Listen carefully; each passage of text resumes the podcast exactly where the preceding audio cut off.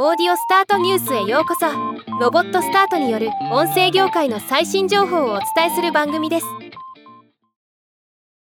キュムラスメディアとシグナルヒルインサイツが共同で行った米国ポッドキャストレポート2023年秋について紹介したいと思います。2023年10月13日から19日まで毎週ポッドキャストを聞くリスナー608人を対象に行った調査です。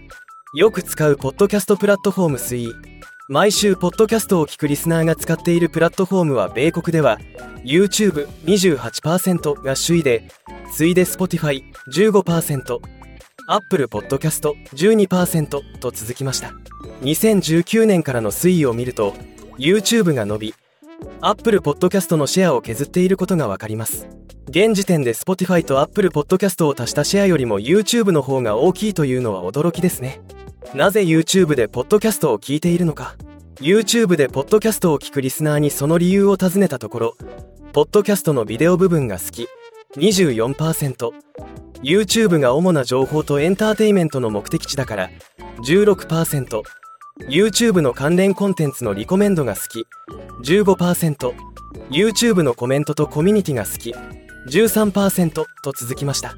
なぜ YouTube 以外でポッドキャストを聞いているのか。YouTube を使わないポッドキャストリスナーにその理由を尋ねたところ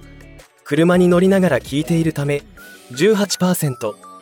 画面を見ることができないアクティビティ中に聞いているため17%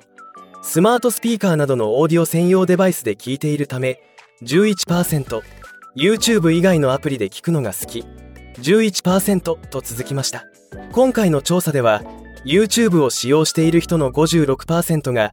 他のポッドキャストプラットフォームも利用していると回答しており YouTube だけが圧倒的というわけでもないようです。またあるポッドキャスト番組が YouTube 以外のプラットフォームで独占公開される場合73%がその公開されるプラットフォームを使用して番組を聞くと回答しています。結局プラットフォームがどこであるかよりも聞きたい番組があるかどうかの方が重要ということも分かります。ポッドキャスト広告の数はいくつが最適か？毎週のポッドキャストを聞くリスナーは、60分のエピソードの場合3.8個の広告、30分のエピソードの場合2.6個の広告が適切と回答しています。どちらの場合も2017年と比較してわずかに増加する傾向になっています。聞きたいポッドキャスト広告は、71%のリスナーが面白いポッドキャスト広告を聞きたいと回答し、72%のリスナーがそういう広告を実際に聞いたと回答しています。また、実際に78%のリスナーが一番聞いた広告として商品の特徴や利点を伝えるポッドキャスト広告を挙げていますがこの広告を望むリスナーは61%となっています。現状のポッドキャスト広告はリスナーにかなりフィットしたものが配信されていることが伺える結果だと言えます。ではまた。